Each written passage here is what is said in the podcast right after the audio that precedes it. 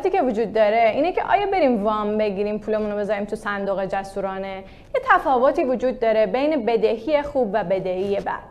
بدهی بعد زمانیه که ما ظرفیت بدهی خودمون رو نمیدونیم، یعنی نمیدونیم چقدر هزینه داریم، چقدر درآمد داریم، چقدر این باز پرداخت اقساط ما قراره طول بکشه و تو هر قسط باید چه مبلغی رو بپردازیم. و بدهی خوب زمانیه که ما بدهیمون رو اهرم میکنیم برای اینکه در آینده یه سود بیشتری رو به دست بیاریم. هنوز دقیق نگفتم که اهرم کردن بدهی یعنی چی، پس بریم این ویدیو رو ببینیم و برگردیم. به خرید خانه فکر کنید. ممکن است بخواهید ملکی را خریداری کنید که صد هزار دلار ارزش دارد. بنابراین برای گرفتن وام یا وام مسکن به بانک مراجعه می کنید. این بانک درخواست می کند که شما بیست درصد از ارزش آن ملک را به عنوان پیش پرداخت وام واریز کنید. بنابراین با بیست هزار دلار اکنون می توانید مالکیت یک خانه صد هزار دلاری را در اختیار داشته باشید. اینجا نسبت بدهی به دارایی خالص یا اهرم در املاک و مستقلات را مشاهده می کنید. شما خانه را با نسبت پنج به یک خریداری کردید، زیرا بیست هزار دلار یک پنجم از صد هزار دلار است. یک سال بعد بازار املاک پنجاه درصد رشد کرده و شما تصمیم می گیرید که این ملک را صد و پنجاه هزار دلار بفروشید و سود پنجاه هزار دلاری به دست آورید. اگر وام بانکی نگرفته بودید و برای خرید یک استودیوی کوچک به قیمت بیست هزار دلار اقدام کرده بودید، حالا سود شما بعد از رشد پنجاه درصدی تنها ده هزار دلار بود. اهرم پنج به یک این امکان را برای شما فراهم آورده که پنج برابر بیشتر از زمانی که بدون اهرم معامله می کردید سود ببرید. خب دیدیم که تو ویدیو نشون داد که اگر میخوایم بریم خونه بگیریم خوبه که وام بگیریم، اما سوال اینه که آیا این برای همه موضوعات یکسانه؟ آیا همه جا خوبه که وام بگیریم؟ جوابش اینه که خیلی بستگی داره که اون دلیل ما چیه. اگر میخوایم بریم برای هزینه های مصرفی این کار رو بکنیم، مثلا خرج خورد و خوراک و پوشاکمون بکنیم، مشاوران مالی این رو توصیه نمیکنن. اما اگر میخوایم ببریم تو بحث سرمایه گذاری، اینجا هم چند تا اما اگر وجود داره. اگر میخوایم وام بگیریم برای اینکه این رو سپرده بانکی کنیم در یک بانک دیگه، لازم اینو بدونیم که باید محاسبه بکنیم نرخ اون بهره واممون رو و نرخ اون سودی که قراره از سپرده بگیریم، و اگر اینها فاصلهشون خیلی جدی بود باید بریم این کار رو انجام بدیم. ممکن تصمیم بگیریم وام بگیریم برای اینکه اقساط یه وام دیگه‌مون رو پرداخت بکنیم. تو این حالت هم باید یادمون باشه که هزینه های مالیمون داره افزایش پیدا میکنه و اگر از ظرفیت بدهیمون خیلی اطلاع نداشته باشیم ممکنه برامون دردسر درست بکنه. ممکنه شما تصمیم بگیرید که وام بگیرید برای اینکه این پول رو توی بورس بیارید یا تو صندوق‌های جسورانه بذارید. در این صورت به شما گفته میشه که به این دلیل که این بازارها خیلی بازارهای پر ریسکی هستن، خیلی مشاوران مالی توصیه نمی‌کنن که این کار انجام بشه. و در نهایت ممکنه که شما بگین من می‌خوام وام بگیرم برای اینکه دارایی‌های سرمایه‌ای بخرم، مثل خونه، مثل مغازه. در این حالت مشاوران مالی خیلی این رو توصیه می‌کنن. حالا امروز می‌خوایم راجع به این صحبت بکنیم که وقتی وارد یه بانکی میشیم باید به چه نکاتی توجه بکنیم وقتی میخوایم وام بگیریم. مثلا وام خوب چه ویژگی هایی داره؟ سپرده های بانکی چطوری هن و چه شکلی میشه بیشترین سود و منفعت رو از بانک گرفت؟ امروز میخوایم صحبت بکنیم با جناب آقای ابوالفضل پرویزی، کارشناس ارشد اعتباری و ارزیابی طرح‌های اقتصادی بانک کارآفرین. آقای پرویزی سلام و عرض ادب، به برنامه سرمایه‌گذارش خوش آمدید. سلام سرکار خانم موسوی، نمیدونم صدای منو دارین؟ بله بله. تشکر برنامه‌تون. عصر بخیر میگم خدمت شما و تمام همکارانتون و بینندگان. در خدمتتون هستم سرکار خانم. من فکر می‌کنم از اینجا شروع کنیم، از یه سوال ساده که اصلا سپرده‌های بانکی چه انواعی دارن و چه فرقی بین وام و تسهیلات و سپرده‌های بانکی وجود داره. درسته. عرض کنم خدمت شما رو یه مقدمه من اگه اجازه بدین خدمتتون عرض کنم. ببینید بحثی که در واقع بانک‌ها دارن، بانک‌ها در کنار در واقع بازار سرمایه، بازار بدهی، سه تا در واقع استراکچر یا سه تا ساختار هستن که کمک می‌کنن به مسئله تامین مالی در کشور. منابع بانک‌ها عمدتاً در واقع یا عمدتاً خدمتتون عرض کنم هشتاد بیش از هشتاد درصد منابع بانک‌ها در واقع از محل سپرده‌گذار تامین خواهد شد و می‌شود و صرفاً بیست درصد منابع در واقع بانک‌ها از محل حقوق صاحبان سهام هست. این در واقع تو تمام ساختارهای بانک‌هایی که در واقع بر اساس سپرده و وام شکل گرفتن به همین شکل هستش و این نیاز هستش که ما این ساختاره رو بدونیم به چه شکلی هستش. یعنی اگر در واقع ساختار بانکی رو به این شکل در نظر بگیریم که در واقع بانک بین یک خطوط تولید هستش، مثل یک بنگاه اقتصادی عمل میکنه، ورودی در واقع یا مواد اولیه بانک در واقع همین پولهایی هست که تحت عنوان سپردی جذب میشه. یه پروسسی تحت عنوان اعتبار سنجی یا در واقع مدیریت این سپرده ها یا مدیریت سرمایه شکل میگیره، منجر به خروجی میشه که میشه وام. اصلا خدمت شما، حالا بر اساس سیاست ها و پالیسی هایی که تمام بانک ها دارن، این در واقع سیاست هاشون تو حوزه هم اعتباری یا پرداخت تسهیلات و هم در واقع تو حوزه سپرده‌های بانکی متفاوت هستش. ما اگه بخوام یه تقسیم بندی درستی از سپرده‌های بانکی داشته باشیم، میتونیم این سپرده‌های بانکی رو بر چند اساس مثلا تقسیم بندی کنیم. یکی از اونها در واقع بحث زمانش هستش، چه مدت زمانی ما بخوایم این پولی رو که تحت عنوان سیوینگمون هستش یک جا در واقع به شکل امن و سکیور در واقع بخوایم اینو سپرده‌گذاری کنیم. خب میشه از سپرده‌های کوتاه مدت و در واقع به بلند مدت ختم میشه، از سپرده‌های در واقع ماه شما به سپرده‌های مثلا پنج ساله در واقع تقسیم میشه. حالا بر حتی بر اساس نوع ارز شما میتونید در واقع این تقسیم بندی رو داشته باشید. اینها میتونید بر اساس سپرده‌های ریالی در واقع سپرده‌گذاری کنید. شما دارنده یه بخشی به شکل اسکناس یا حواله ارزی هستید، اینو میتونید به شکل ارزی با ارزهای دلار، یورو، در واقع درهم، پوند، اینها در واقع ارزیابی کنید و در واقع سپرده‌گذاری کنید. حتی بر اساس نرخ بهره‌ای که در واقع هستش، اونم در واقع بستگی به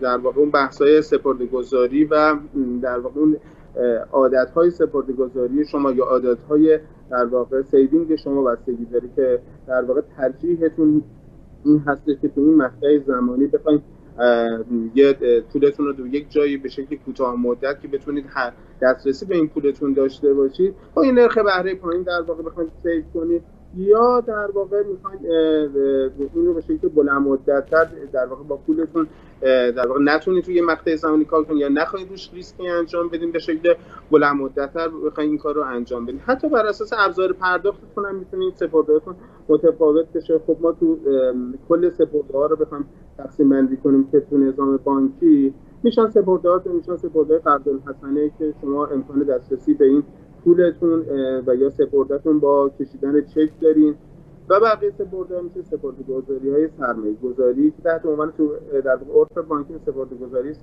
در واقع معروف هستش به سپرده‌گذاری سرمایه‌گذاری حالا کوتاه مدت بلند مدت. ببینید حالا من اینو یه جایی وصلش می‌کنم به بحث بانک و اون سوال دوم شما که بحث در واقع وام تسهیلات و اینو مطرح کردید. ببینید بحثی که تو نظام بانکی داره، ما دو نوع نظام بانکی داشتیم، یه نظام بانکی که قبل از سال شصت شصت و یک بودش، بحث قبل از قانون عملیات بانکداری بدون ربا، و بعد از این بانکداری عملیات بانکداری بدون ربا. ما قبل از در واقع عملیات بانکداری که مال در واقع دهه مثلا چهل یا پنجاه اقتصاد ایران بودش، ما کلا در واقع ابزار تسهیلات دهی در واقع شامل وام، در واقع خرید دین و یا در واقع تنزیل یا دیسکانت. ما تو قانون عملیات بانکداری بدون ربا در واقع اومدیم این ساختارها رو عوض کردیم، اومدیم گفتیم که آقا در واقع بیام یه عنوانی درست کردیم تحت که دیگه از عنوان وام استفاده نکردیم برای تامین مالی، اومدیم از عنوان چیزی به نام تسهیلات استفاده. حالا شاید از نظر لغوی هم تسهیلات به شکل معنایش میشه میشه تسهیل کردن، ولی بحثی که وجود داره در واقع تسهیلات یه معنای عام داره. چیزی که خیلی مهم هست تو قانون عملیات بانکداری بدون ربا، بحث در واقع نیاز مشتری و مورد مصرف تسهیلات هستش. اینها چیزی که قبل از بانکداری بدون ربا بود، در واقع شاید خیلی از شما نپرسیده بودن که شما وام رو برای چی میخواین.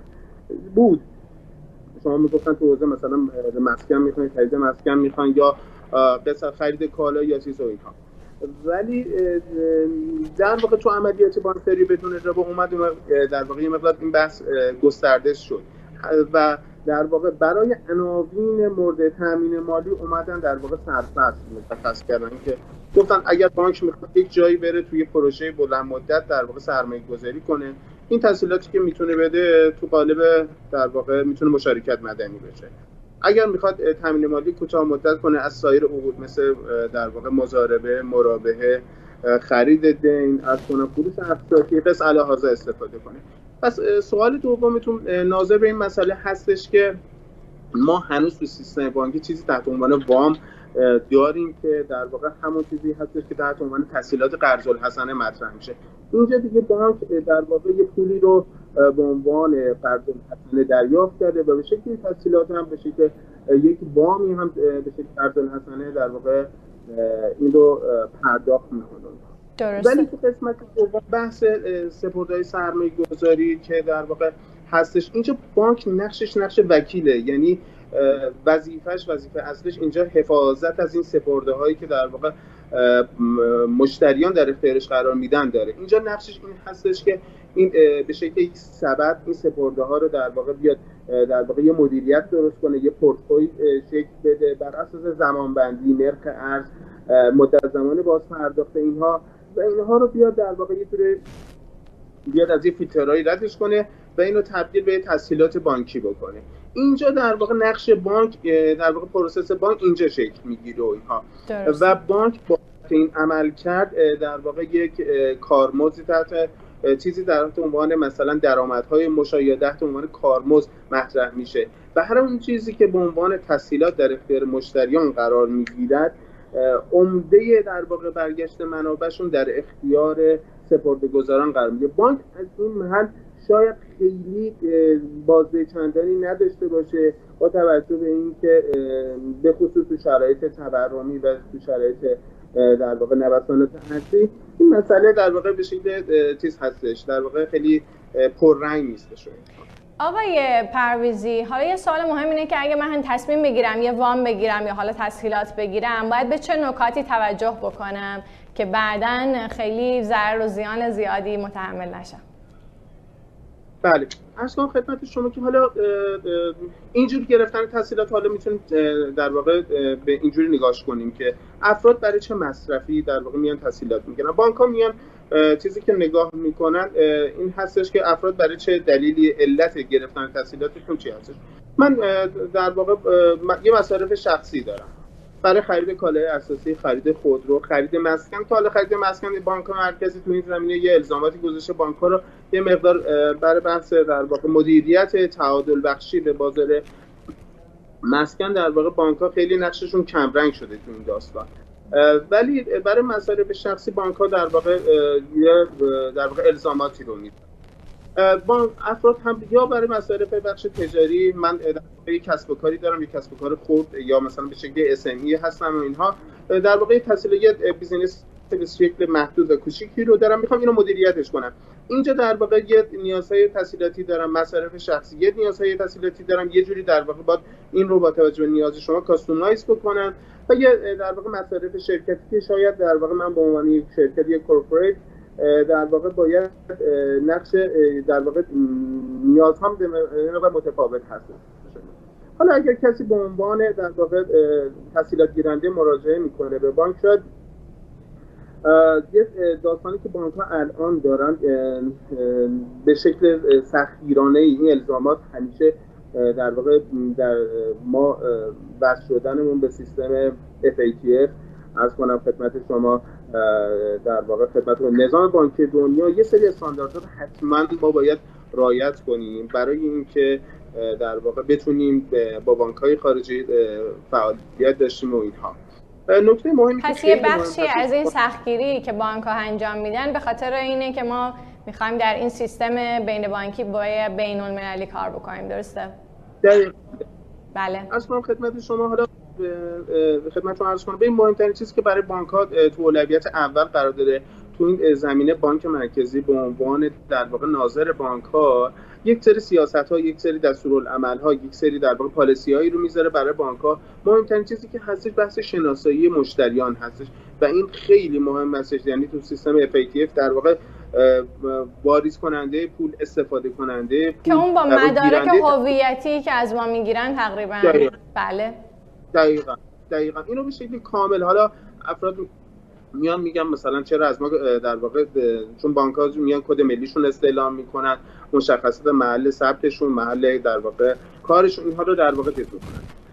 حالا بحث بحث در واقع محل سکونت، یعنی مهمترین چیزی که برای بانک‌ها اهمیت داره این هستش که مورد مصرف تسهیلات کجا هستش، آیا توان بازپرداخت این تسهیلات رو دارن و در واقع اون آیدیایی که شکل گرفته برای گرفتن تسهیلات در واقع به چه شکلیش، و این خیلی برای بانک ها مهم هستش. آقای پرویزی، من خیلی دوست دارم یه مقدار بیام سمت مشتری و مردم، یعنی بانک ها احتمالاً یه سری الزاماتی دارن. من مشتری حقیقی وقتی به یک بانک مراجعه میکنم باید به چه نکاتی توجه بکنم؟ اصلا خدمتشون خب ما کلا نظام بانکی ما یا در واقع ساختار نظام بانکی ما تو این سال خیلی دچار تغییر و تحول شده. ما تو نظام بانکی خودمون ما در واقع صندوق‌های قرض الحسنه رو داشتیم، بعد مؤسسات غیر مجاز رو داشتیم، اینا اومدن در هم ادغام شدن، تعدادشون با در واقع از طریق بانک مرکزی اومد یه الزاماتی رو گذاشت، اینها رو با هم دیگه جوین کرد و اینها خیلی مردم تو سال‌های نود و سه نود و چهار با توجه به اینکه بانک‌ها نرخ‌های سودای در واقع بسیار بالایی رو میدن، با توجه به اون شرایط شرایط هم بسیار شرایط رکودی سنگینی هم به سال نود و چهار نود و پنج، خب شرایط شرایط رکودی سنگینی بود. خب این بانک‌ها هم یه سری مؤسسات غیر مجازی بودن، حالا یا مجوز از بانک مرکزی گرفته بودن یا نگرفته بودن، چون اینا خودش یه داستانی داره که در واقع اینها در واقع چجوری مجوزاتون. بله بله.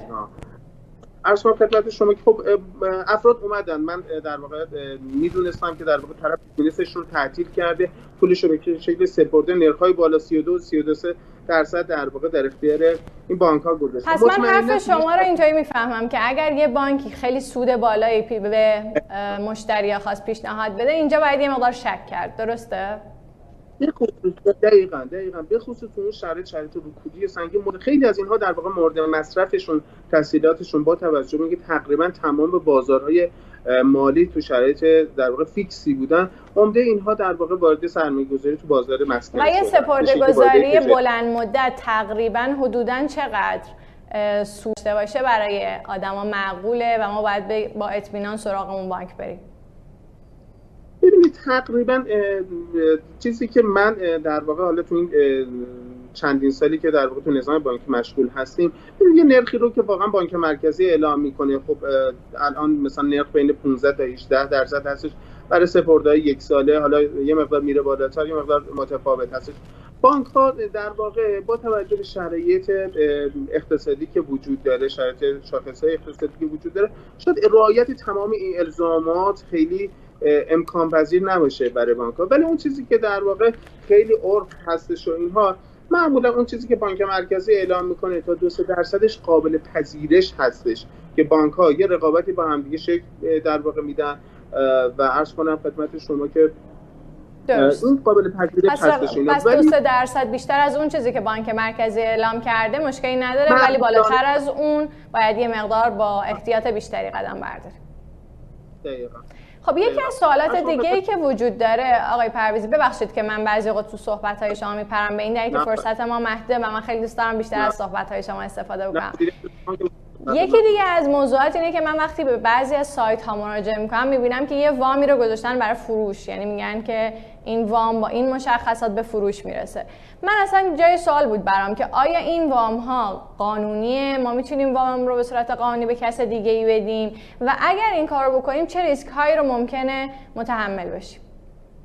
این از کن خدمت شما، شاید من جایی که گفتم افراد برای ورود به بانک اصلا در واقع چه نیازی اولیه، بانک ازشون چه چیزایی رو ازشون میخواد، بحث اول شناسایی خود مشتری، وقتی که در واقع گیرنده تسهیلات و استفاده کنه، اینجا در واقع تمایزی وجود داره دیگه، گیرنده تسهیلات و عرض کنم خدمت شما استفاده کننده تسهیلات با هم در واقع دو شخص متفاوت هستن، حتما بدون یه مسئله توش هستش و اینا. حالا تو نظام بانکی مسئله حالا شایع هستش نیستش، واقعا این خیلی قابل بررسی نیستش که چیز کرد، ولی این که فروش بانک خب واقعیتش اینه که کار کار بسیار در واقع اصلا امکان یعنی از نظر قانونی مسئله وجود داره.